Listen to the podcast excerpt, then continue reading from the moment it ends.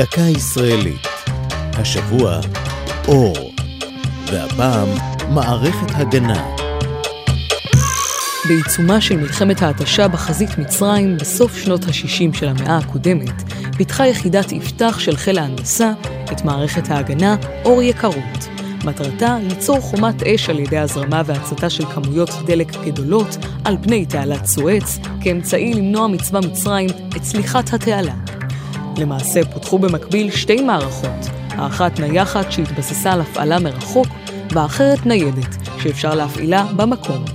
בתחילת 1971 הוקמו שתי מערכות מבצעיות בשני מעוזים על גדות התעלה, חיזיון ומצמד.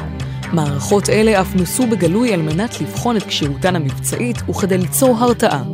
התוצאה הייתה להבה שהתעמרה לגובה כמה עשרות מטרים מעל פני המים.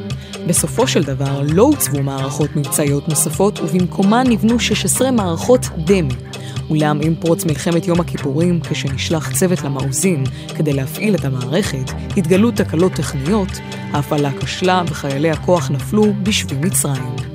זו הייתה דקה ישראלית על אור ומערכת הגנה, כתב אוהד ברזל, ייעוץ הפרופסור זאב דרורי, עורך ליאור פרידמן.